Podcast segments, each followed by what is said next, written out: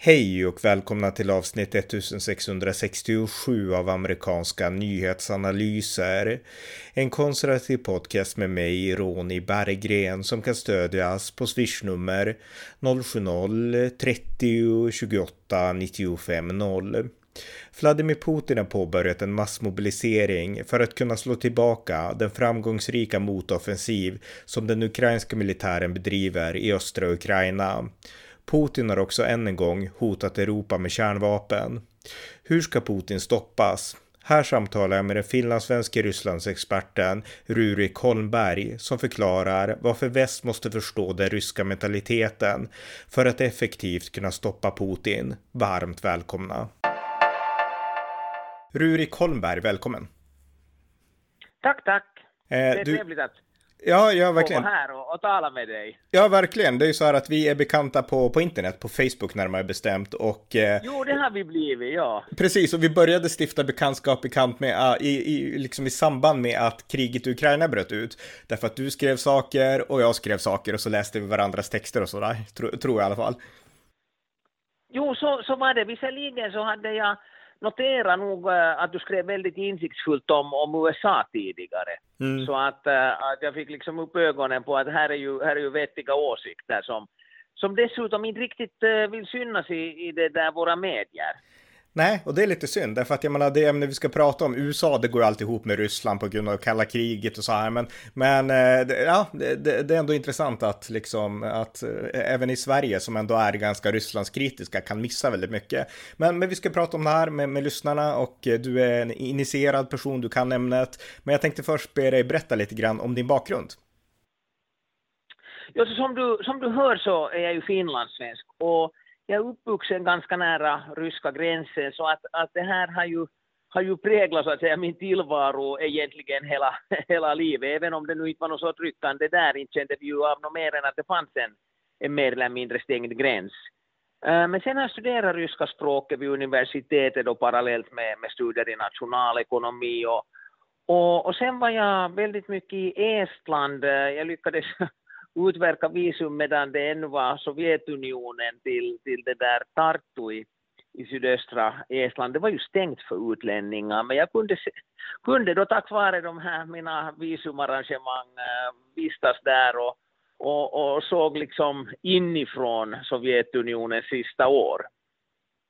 Just det, spännande. Men kan du berätta lite om det? Alltså hur var det som? Därför att eh, jag menar, jag har, eh, jag har inte ens varit i Ryssland, men jag har definitivt inte varit i Ryssland när det var Sovjetunionen. Så hur var det då där på liksom?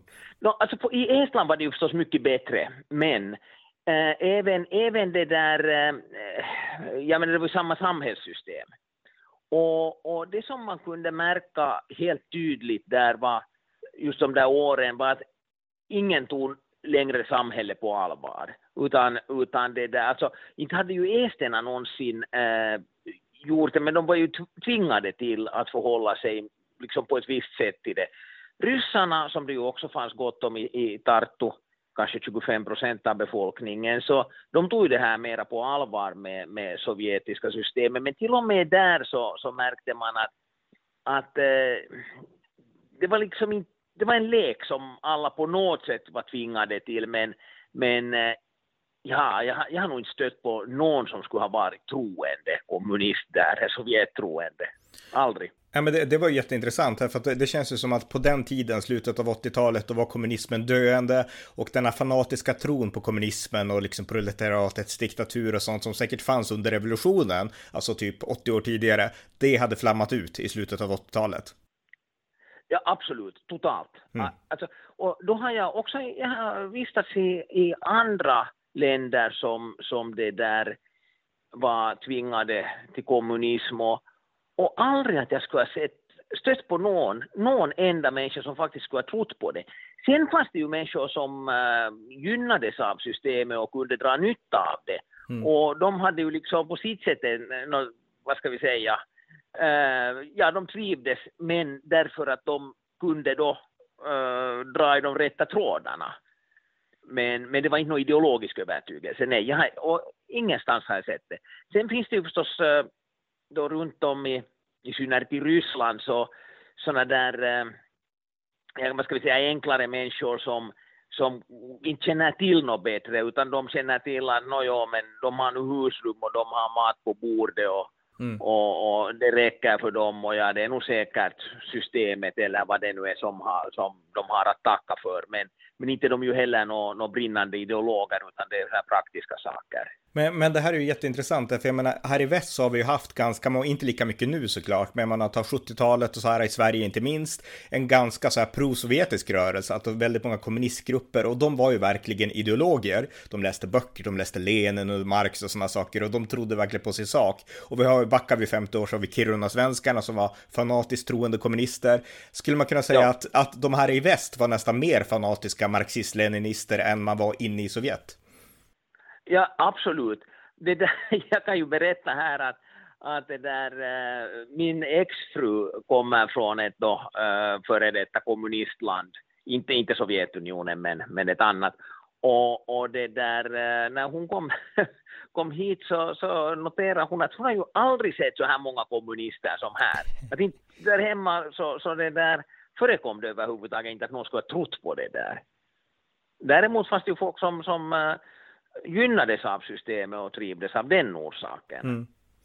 Men, men, alltså... men ingen ideologisk övertygelse, nej. Otroligt intressant, för jag menar, det, det, har nog inte framkommit här i väst tillräckligt mycket, utan vi har ju trott, eftersom vi har haft våra egna fanatiker här, så har vi trott att de är likadana där borta, liksom bakom järnridån eller vart man nu väljer. Så att det är väldigt intressant. Eh, men jag tänkte vi ska komma in nu på kriget i Ukraina och Rysslands invasion och jag vet att du kan det här ämnet jättebra, du har hängt med länge så. Eh, just nu så pågår ju en, eh, ja det som diskuteras mest är såklart den här framgångsrika ukrainska motoffensiven där i östra Ukraina där man tar tillbaks områden som Ryssland ändå hållit i, ja, i princip i ett halvår nu. Eh, och eh, Putin, han har ju nu gjort ett desperat motdrag genom att mobilisera. Ehm, eh, hans tanke är väl att mobilisera 300 000 från den ryska reserven och kanske ännu fler. Och eh, det har ju, bara det senaste dygnet så verkar folk fly landet och protester har brutit ut i Ryssland. Eh, det här visar ju lite grann att de i Ryssland idag, de tror inte heller på det här projektet, på det här kriget. Uh, ja, alltså de, de, tror inte på det sättet att de själva skulle behöva göra någonting. Eh, det finns en viss sorts nationalism i Ryssland som, jag vet inte hur jag ska definiera den, kallar den TV-nationalism. Det vill säga att de väsnas framför sina TV-apparater och, och, och, det där som det skulle vara någon, eh, någon äh, hockeymatch. Vet du, att vi vinner, vi vinner. Mm.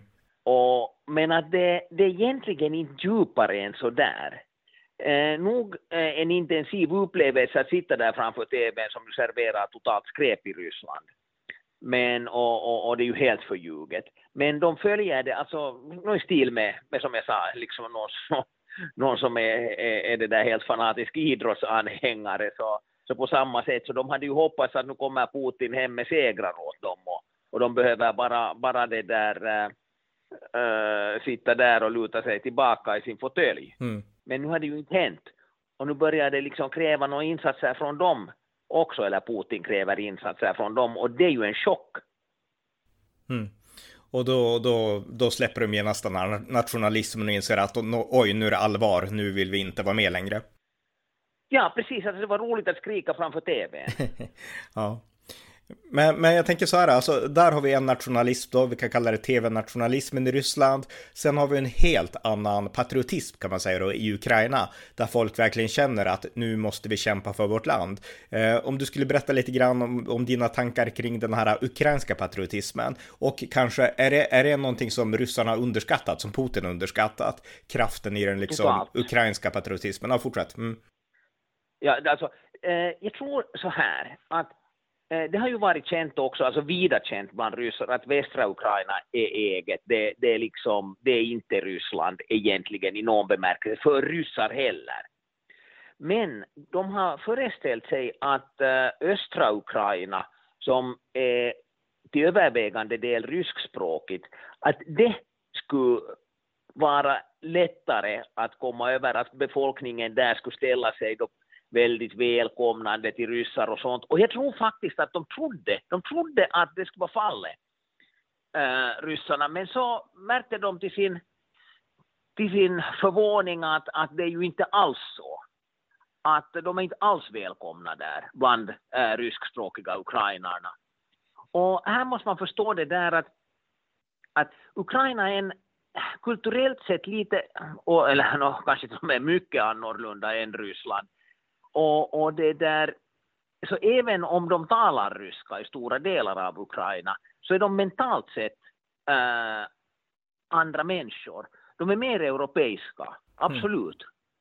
Och, och det där, de, har, liksom, de delar inte så samhällsvärderingar eh, med ryssarna. Utan, utan de ser sig liksom, det är allt med det här att liksom synen på individens roll i samhället och eget ansvar och sånt här som, så det är ju sånt som, jag menar, ryssarna skjuter ifrån sig det egna ansvaret helt. Men, men, men, men stopp, stopp, kan du förklara det? För att jag, tror, jag, jag visste inte det och jag tror många inte förstår. Alltså vad är skillnaden mellan den ryska mentaliteten och den, ja, men den europeiska då, om vi säger så? Ja, alltså om du tänker dig så här att, att eh, om vi nu vågar säga så här som gemene ryss, mm. så, så det där eh, bryr sig inte om samhället. Samhället är liksom, det är ingenting som angår Eh, en människa överhuvudtaget. Man ska inte ens tänka på saken. Mm. Utan, utan man försöker nu klara sig samhället är skyldigt att ordna uh, ungefär nu någonstans att bo och, och, lite mat på bordet och, och det där uh, så det har ju det ryska samhället någorlunda gjort, alltså visserligen bor ju folk eländigt där men, men åtminstone tak över huvudet hade, hade lyckats fixa. Och det där, och de, de sen å sin sida så, så ställer inga mer krav på, på samhället. De är inte intresserade. Så, och, så, så det, det, är, det, är alltså, det är alltså meningslöst att diskutera politik om du åker till Ryssland och bara ska prata med folk? De, de, har, alltså, de har väldigt... Eh, alltså om du tar då, klart att det finns människor som är väldigt, väldigt olika, men, men så här, generellt draget, de är inte riktigt intresserade. Mm. Eh, de, de talar liksom så här saker som eh, kanske hör, skulle höra hemma i någon sån här fantasivärld istället och, och det där eh, Alltså det är, inte, det är inte på det sättet som, som du och jag diskuterar samhället. Alltså det, ja, visst kan man göra det bland intellektuella i Petersburg och så, men, men det där, Men det stora hela. De, de är inte alls, inte alls såna. Medan i Ukraina så har man en annan, alltså nu talar de ryskspråkiga delarna av Ukraina, så där har man liksom den synen är en annan, i synnerhet bland yngre människor, att de uppfattar sig själva som en aktiv del av samhället. Och visserligen har de i Ukraina också, eh, brukar ibland sådär föraktfullt kalla de där människorna för sovjetosaurier, men för att, alltså, de är ju samma på båda sidor gränsen, sådana här eh, människor som på något sätt eh, i sin okunskap det där eh, bara förmår upprepa några sovjetiska fraser. Mm. Och det, de liksom räknar det som sitt tänkande. Men, men det där, eh, i synnerhet den yngre generationen i Ukraina så är helt annorlunda, helt annorlunda. Och, och, och det här har inte ryssarna förstått. Att, eh, att de har utvecklats i en, i en helt annan riktning i Ukraina och det har gått ganska snabbt. Visserligen så kan man ju säga så här att, att när kommunismen föll så östra Centraleuropa var ju direkt i Europa. De var liksom mentalt sett färdiga där eh, balterna kom i stort sett genast efter. Men sen det övriga före detta Sovjetunionen så har haft sådana här eh, besvärliga processer, mentala processer att, att vad gör de nu, vart är de på väg, vad ska de göra? Så Ukraina hamnar lite där i, i, i det där en besvärlig sits för att det var inte med eh, då den där första vågen som, som det där var färdigt europeiskt i sitt sinnelag, men de var inte heller längre eh, den typiska eh, ryska underkuvade människorna. Så att, att, eh, att de, de hamnade där mittemellan. Sen har ju utvecklingen i Ukraina varit den att, att det, där, det har gått snabbt i en europeisk riktning och det har säkert att göra med att västra Ukraina är eh, till sin, vad ska vi säga, karaktär eh, eh, centraleuropeiskt. Men det är inte östra Ukraina riktigt, de har inte den samma historien. Så, så det där, där liksom, det tog längre tid men, men det, det började där. Och, och, det, och just den här stora mentalitetsskillnaden så är avgörande för att uh, ryssarna inte har lyckats med sina planer i Ukraina. För kriget pågår ju huvudsakligen på ryskspråkigt område i Ukraina. Mm. Ja, men, men det är intressant. Så jag menar, Putin har helt, han har inte, jag menar, Putin är ju ändå ganska, han har rest runt hela världen, han har träffat liksom västledare. Hur kommer det sig att han av alla inte har förstått det här? Jag tror att, att det är just därför att, att det där, eh, jag menar, han vill bygga något ryskt imperium som han har några fantasier kring. Mm. Och, och, han har liksom inte brytt sig om att, att ta reda på hur det ser ut på nära håll. Alltså han, han kan nog äh, sätta sig in i till exempel i synnerhet och han gjort att sätta sig in i, i tyskarnas sätt att tänka. Som han säkert förstår ganska bra också. Han kan ju språket och, och har jobbat där, för visserligen för KGB, men, men ändå han har, ju, han har ju varit i Tyskland långa tider. Så, så han liksom på något sätt respekterar han och det är ganska vanligt bland ryska nationalistiska imperialister att de, de respekterar nog stora folk som tyskar och fransmän och britter. Men, eh, men saknar helt respekt för det som de tycker att är deras egen bakgård. Mm. Och, och, det är därför som jag tror att, att och hela den där förvaltningen, där toppen där i, i, i, i Moskva, så har inte alls förstått att uh, Ukraina håller, uh, har redan under flera decennier gått en egen väg. Mm. Och, och, vi ska komma ihåg att, att också att, jag menar det, det, är ju 30 år som landet har varit självständigt. Alltså, vi kan lugnt säga att alla under 40 år så är helt ukrainska, helt med den mentaliteten. Så att, att det, är liksom, det är en lång tid och det är många, gener alltså många, många som har hunnit, inte generationer, där säger jag fel, men, men jag menar Nej, att... Men det, de, det liksom... minns, de som är liksom 40 eller neråt, de minns ju knappt Sovjet.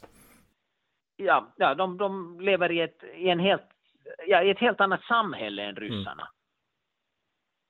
Och det har de gjort sen, sen barnsben. Mm. Ja, precis. Eh, nej, men det, det, här är jätteintressant. Men alltså, då har jag en fråga till om det här med, för att man får ofta känslan när man studerar Ryssland och liksom Putin är så här att han är eh, vad ska man säga för något? Han, han vill erövra eh, delar av Europa, det som han anser tillhör honom. Men det känns också som att han känner att han känner sig själv väldigt underlägsen. Alltså att han är paranoid, han tror att väst är ute efter honom och sådana saker. Kan du kommentera det tänkandet? Är det också vanligt bland liksom ryska ledare och ryssar i gemen att man känner sig underlägsna och så vill hävda sig mer bara för att man känner sig så? Ja, men det där, det där är väldigt, alltså egentligen är Putin ganska vanlig eh, imperialistisk ryss. Eh, för det, det, är ingenting unikt med det där tänket. Utan, utan eh, väldigt många som, som det där hyser och såna imperialistiska tankar så, så, så det där eh, har just den där känslan att de är underlägsna eh, gentemot eh, då till exempel tyskar och, och britter. Men, men de tar liksom på något sätt, vill ta igen det på äh, mindre grannfolk. Att här är vi minsann mycket bättre. Och det, alltså det, är en sån här mobbarmentalitet. Ja, verkligen. Ja, ja. ja. ja. ja. Så Putin är inte unik. Alltså han, han representerar just en, en det där uh, viss tanketradition Ja, men, men alltså, den tanketraditionen finns bland folket också. Skulle det i sådana fall kunna vara en förklaring till att vi ser den här enorma brutaliteten i just nu Ukraina? Jag menar, där ryska soldater begår enorma övergrepp och alla de övergreppen, det är ju inte order som kommer uppifrån, utan det kommer från, de gör bara så ungefär. Kan, kan det kopplas till det här, liksom, nu ska vi visa, eller? Ja, men alltså det finns, det finns tror jag, jag vågar inte säga helt säkert, men jag tror att alltså det finns ett drag av, av så kolonialkrig för att, att om man inte alls respekterar motståndaren så, jag menar, man, motståndaren liksom, enda, enda det ska göra är att lägga sig ner och dö, tycker man. Och, och då får man ju begå vilka som, uh, kändligheter som helst, tycker man. Mm. Och, och det där, så att, att det är liksom, de tycker väl att, att Ukraina är någon slags uppstudsig provins eller något liknande. Och nu får de ju lära sig på ett väldigt, väldigt uh, eh, handfast sätt att så inte är fallet. Och, och det här har ju nog chockat eh, stora delar av det ryska samhället när de har förstått att, att Ukraina var inte heller en, en promenadseger, det var inte bara att marschera in och, och, och, och det där bli eh, varmt emottagen. Nej. Eh, några frågor till också som jag tänker att du kanske kan resonera ja. lite kring. Jag menar, det finns ju många relationer. Vi pratar om att östra Ukraina är ryskspråkigt och innan det kriget, då var det ju så att det var inte någon direkt fiendeskap mellan folken, utan Ukraina åkte till Ryssland och framförallt så åkte kanske ryssar till Ukraina. Man hade relationer, man gifte sig mellan folken och så liksom. Hur, hur har det här kriget påverkat sådana saker tror du? Uh, alltså, som, som jag nu kan förstå, och det är då främst via, via bekanta i det här området som det är frågan om, så, så eh, det var ju, alltså det är ju helt avbrutet nu med kontakter, mm. men, men det där, det var ju redan tidigare så fanns de där varningssignalerna att, äh, att ryssarna, håller, ryssarna håller på att förändras i en kraftigt och snabbt i en negativ riktning. Så att när det tidigare var, fanns en liksom viss uh, ledighet i umgänge och faktiskt det var ju inte någon no, no, det där uh, stora skillnader på det sättet än för något decennium sedan. Och, och, man talar ju samma språk och så. Så det där, uh, så där, där har det ju förändrats totalt. Alltså, östra Ukraina har väl man har ju alltid sagt så där i våra medier så här eh, slentrianmässigt och, och, och väldigt eh, också felaktigt att jo, men de är ryssvänliga. Det är de inte. Mm. Uh, liksom inte i den bemärkelsen att Rysslandvänliga, men däremot så har de ju inte haft något problem tyckte de själva då tidigare att, att det där uh, gifta sig över gränsen och, och, och, det där, det är väldigt vanligt att, att det där man har kusiner i, i Ryssland och så och, och det där gjorde affärer och, och, och det där, eh, många studerade, om inte den där utbildningen fanns i Ukraina skulle de åka till Ryssland och studera. Så att, att på den nivån så var det ju ett, eh, ett umgänge som ja, påminner kanske lite om vad vi har i Norden mm. äh, mellan, mellan människorna. Men, men sen det där äh, kom ju det här politiska Putin. Putin har ju då äh, väldigt aktivt under flera års tid drivit en sån här äh, utpräglad anti-ukrainsk, eh, äh, anti-ukrainare-politik, så att, att liksom folket har, har också liksom äh, stämplats i ryssarnas sinnen till någonting annat. Och, och det där, jag tror det är många där som är lite villrådiga på båda sidor gränsen faktiskt, att vad har hänt? Mm, mm. Ja, men det känns ju som att kriget har avbrutit relationer och det måste vara enorma, alltså mängder av personliga tragedier i det här. Jag menar om man haft relationer och sen kapas det helt på grund av politik. Det måste ju vara väldigt, alltså fruktansvärt på många sätt. Absolut, mm. och, och tänk, alltså här är ju, det är ju flera fall att, att det där man har gift sig över gränsen, bor på ena sidan då, ukrainare och, och ryss. Uh, om det sen är Ukraina eller Ryssland eller hur det nu har blivit där sen så så att äh, det är ju enorma slitningar som, som människor drabbas av. Mm. Uh, Men, Ja. Mm, ja. Jag, jag, tänkte om vi, om vi går över lite till storpolitiken också här. Alltså, eh, en annan sak som har uppmärksammats de här senaste dagarna och vi pratade mycket om det när kriget just hade utbrutit och det är att Putin hotar med kärnvapen. Och han gör det på ett sätt som Sovjetledarna aldrig gjorde. Jag menar, Khrushchev, Brezhnev, de pratade inte på det här sättet som, som Putin och liksom Lavrov och de här har gjort. Så att det är mycket prat om kärnvapen. Hur tycker du att väst ska tänka om det? Bör vi vara rädda eller hur ska vi liksom, ja, hur ska vi tänka om det här hotet? Ja, vet du. Jag skulle kanske säga så här? Att med viss kännedom om den där ryska mentaliteten, så de tycker om att hota, de, de tar till överord med sina hotelser. Och, och det är väldigt vanligt att, att det där, äh, så här, hur ska jag säga, de, det som de skulle brusa upp, och det, det här är, alltså, gäller inte bara Putin, det här gäller helt allmänt brusar upp och använder eh, väldigt kraftiga ord om vad man tycker att eh, är, är, liksom en, en västerlänning ryggar tillbaka där ofta att, att vänta nu att saken i sig är ju mycket mindre än, än din reaktion. Och, Och jag skulle liksom tillskriva det den här eh, teatraliska sidan hos ryssar. Så att, att på det sättet, för att Putin har ju ingenting att vinna på kärnvapen, förutsatt att väst står fast vid sin linje. Om vi ryggar tillbaka, som vi ofta gör faktiskt i umgänge med ryssar när de brusar upp, att vi tar liksom ett steg bakåt. För att liksom, vi är ju inte vana vid det där sättet att, att någon eh, kan reagera häftigt på, på en förhållandevis liten sak, tycker vi.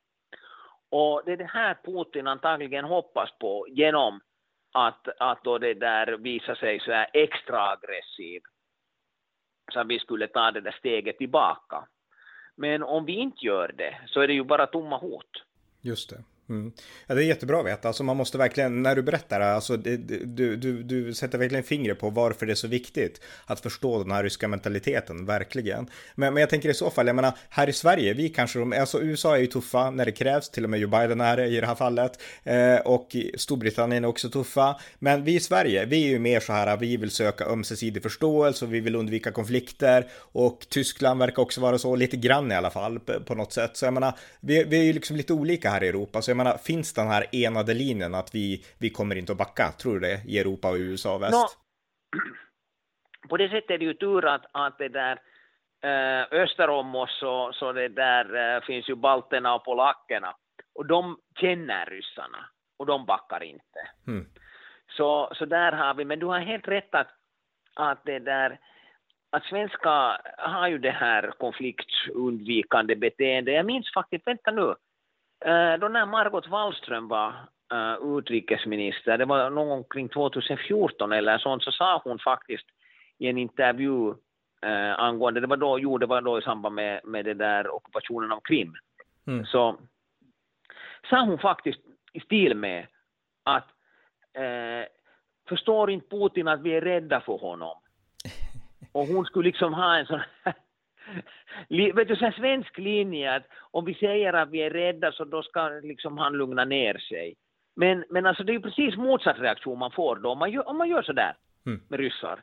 Och i synnerhet Putin, värsta gangstrarna, så, så kommer han att liksom, han kommer fortsätta, han får vatten på sin kvarn. Alltså, och det är egentligen vilken som helst skurk vet ju det där, att om någon tänker backa så då går man på ännu mera. Ja, nej men det, det här visar hur, liksom, vilken verklighetsfrånvänd värld vi, vi, alltså, vi svenskar har levt i en bubbla. Vi har inte fattat det här. Jag, jag är väldigt inspirerad och jag vet att du gillar honom också. John McCain, den avlidne senatorn i USA, han var väldigt tydlig ja. med att eh, alltså, det, är liksom, det som provocerar Putin, det, det, är inte saker vi gör, därför att Europa var inne på att vi måste liksom, vi kan inte bygga ett missilförsvar i Tjeckien för då provocerar vi Putin. Och McCain sa tydligt att det som provocerar Putin, det är svaghet. Om vi visar svaghet, då provocerar vi Putin.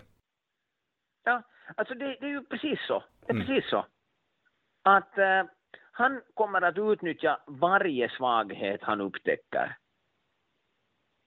Och, och det där... Eh, och egentligen, jag menar, det är ju samma mentalitet som, som hos oss hos gängkriminella. De fungerar så där.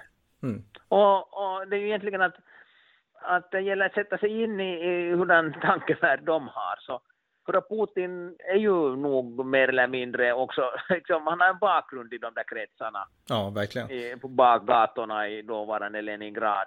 Mm. Så, så han, han kan ju det där. Ja, men, men jag tänkte också så här, alltså när det gäller just kärnvapen och det här hotet, alltså eh, finns det ändå rationalism hos Putin? Jag menar, om vi pratar om Iran och liknande länder som söker kärnvapen så vill vi absolut inte att Iran ska få kärnvapen därför att Iran är religiösa fanatiker. Jag menar, tänk om Islamiska staten hade haft kärnvapen, då hade vi liksom, det hade varit fruktansvärt. Men alltså i Putin finns det ändå någon form av rationalism på samma sätt som det fanns i Sovjetledarna. Jag skulle nog utgå från det. Mm. Jag, alltså, jag, jag skulle nog utgå från, för att från, från att det är rationellt ändå på något sätt i någon bemärkelse. För att alltså, det jag ser är att han beter sig som, eh, som en ryss helt enkelt. Försöker utvinna någon fördel på något sätt och, och liksom dra sig inte för att hota. Och nu gäller det då att, att inte backa. Mm. För att, jag menar, om det, där, om det där hotet går igenom så kommer han att hota på nytt och på nytt och på nytt. Mm. För då funkar det ju. Mm.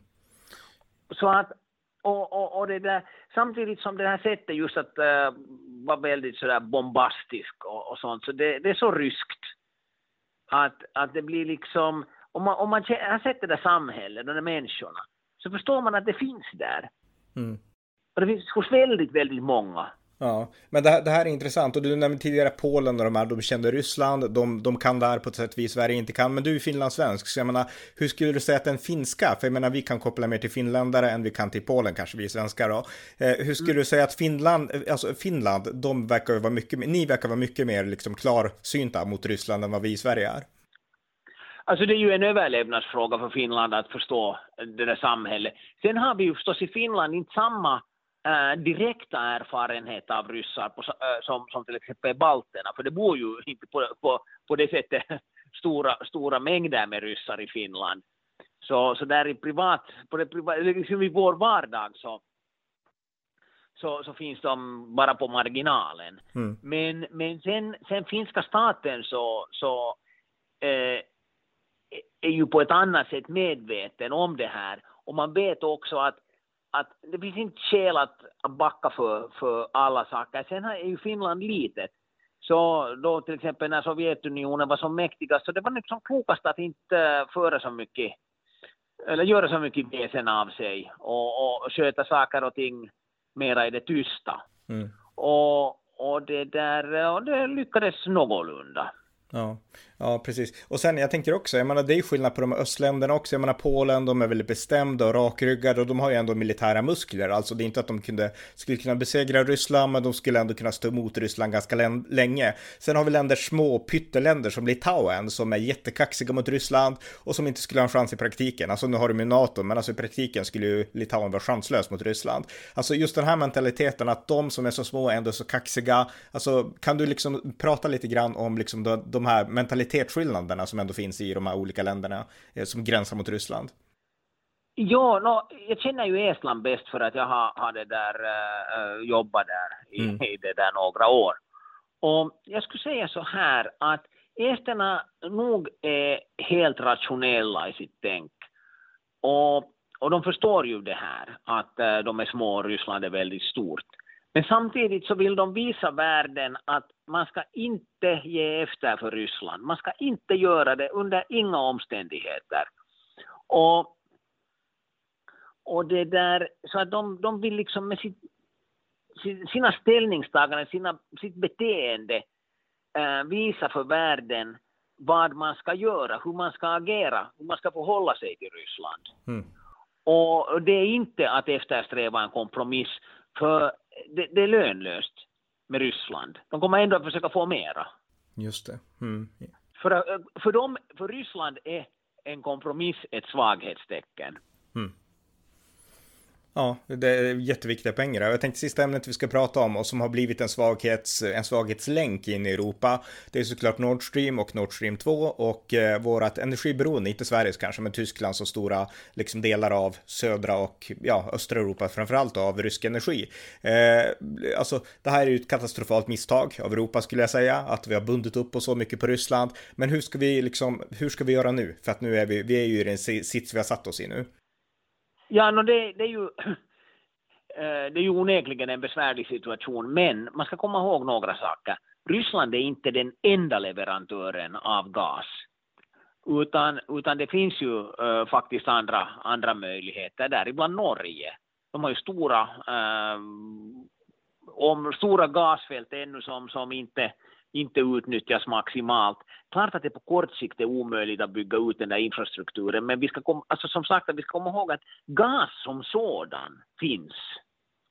Och, och i Nordsjön finns det. Så på kort sikt, eller mm, kort sikt så är det svårt att ändra saker, men på medellång sikt så är det inget problem. Sen finns ju flytande naturgas, eh, LNG kallas den, som man, ganska... Mm, på kort varsel kan skeppa in. Och faktum är, här, här är en intressant sak som jag läste om Ares, var det kanske igår, på äh, äh, svenska YLE, alltså i Finland, äh, skrev om att, att i Estland har de redan färdigställt en, en terminal för sån här LNG. eh, gas och, och fartyget är väl på väg dit nu med, med gas så, så att det räcker åtminstone över vintern om inte längre tid. Just det, för, det, för det, den här gasen, där måste man frysa när man transporterar den, visst är det så? Ja, exakt, mm. exakt. Det, det måste uh, stå under ett helt annat, uh, annat tryck.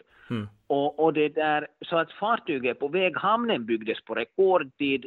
Finland bygger mittemot då, alltså tvärs över Finska viken i Ingo äh, väster om Helsingfors så byggs det nu en motsvarande anläggning för att kunna ta emot naturgas. Och sen är ju Finland i en lycklig situation på det sättet att man använder ju inte, inte gas till att värma hem och så, så att, att det är liksom ingen fara att folk fryser där i vinter. Men Estland värmer ganska mycket, mm. mycket med gas. Och det där... Eh, eh, så att, att det här är också Europas lösning. Det är ju främst uh, Tyskland och, och sådana här länder som, som det där helt enkelt inte har byggt ut och inte gjort någonting åt det här gasberoendet. Mm. Så de har liksom avsiktligt försatt sig i en väldigt svag position. Och, och, så nu borde de ju omedelbart börja bygga ut de där hamnarna, för så komplicerade saker är det inte. Nej, och vi kan ju få, jag menar, USA har ju massvis av naturgas och Kanada också skulle jag tro, så jag menar, vi skulle kunna få leverans därifrån gissar jag. Ja, ja, ja, men så, och sen, jag menar, Mellanöstern har ju massor att exportera mm. och, och det där, eh, ja, jag vet inte ens alla, alla platser där det finns, men det finns i varje fall, i varje fall enorma mängder. Men, men slutsatsen man kan dra då är i sådana fall att vi måste hålla ut, alltså vi måste uthärda. För jag menar Putin, han kommer väl på något sätt att hoppas att nu kommer en kall vinter till Europa och då kommer vi känna att det här, vi står inte ut helt enkelt. Så att vi, vi överger Exakt. Ukraina och köper liksom fortsatt olja och gas av Ryssland. Det är väl det han det, tror. Det, det ja. ja. Mm. ja, det tycks vara hans taktik. Och, och jag tror att han har fel där. För det första, just det här att, att eh, och det, det är lätt hänt att både han och media hos oss överskatta Rysslands betydelse. Den är stor, men den är inte så stor. Mm. Och, och det där eh, nu här, ja i somras, i våras, i somras så, så den ryska gasen av eh, EUs totalkonsumtion så ja, det var väl strax över 10 procent. Mm. Så man kan ju säga att det är ett stort bortfall, men inte det är något, något avgörande bortfall. Och samtidigt så finns det ju gas, och det, där, det går ju en ledning från Azerbajdzjan genom Turkiet och, och sen finns det som Italien tar emot från, från det där södra sidan av Medelhavet. Eh, så det kommer in gas från eh, andra, andra ställen än Ryssland också. Sen är ju, som sagt, det är ju en fråga om man, att den där infrastrukturen är inte riktigt riktigt färdig där så att, att på kort sikt så, så kan det vara svårt att ändra men sen har man ju gaslager. Också mm. tyskarna har ju enorma gaslager. Så på det sättet är det ingen fara. Det är ingen akut fara. Just det. Mm. Ja, men det är intressant och det här var väldigt hoppfullt att höra därför att vi måste vara uthålliga nu och liksom se till att Ukraina vinner. Vi måste beväpna Ukraina och så göra ännu mer så att de kan stå emot den här motoffensiven och vi måste vara beredda på att uthärda den här vintern och sen på sikt så, jag menar, för det här är min bedömning, på sikt så vinner vi i väst därför att vi är, vi är grundläggande ekonomiskt starkare, militärt starkare, vi är starkare på alla sätt än Ryssland i, i den här konflikten. Absolut, absolut. Och, och det, så faran, faran med eh, just att, att det där ge efter för Ryssland nu är att de, de blir bara värre då. Mm. För då märker de att de har lyckats. Jag menar, även om det är ett hörn av Ukraina de kommer över, så har de ju lyckats mm. i sina egna ögon. ja. Visserligen inte så mycket, men, men, men dock. Och det kommer att fortsätta. Så kommer det igen nya kärnvapenhot. Mm.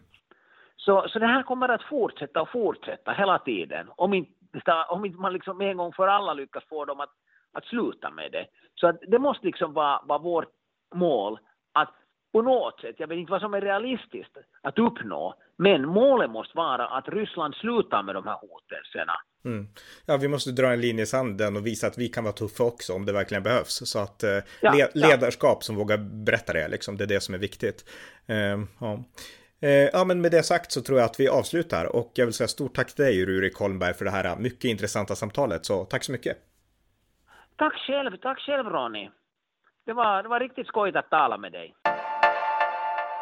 Ni har lyssnat till amerikanska nyhetsanalyser, en konservativ podcast som ni gärna får stödja på swishnummer 070-30 28 95 0 eller via hemsidan usapool.blogspot.com på Paypal, Patreon eller bankkonto.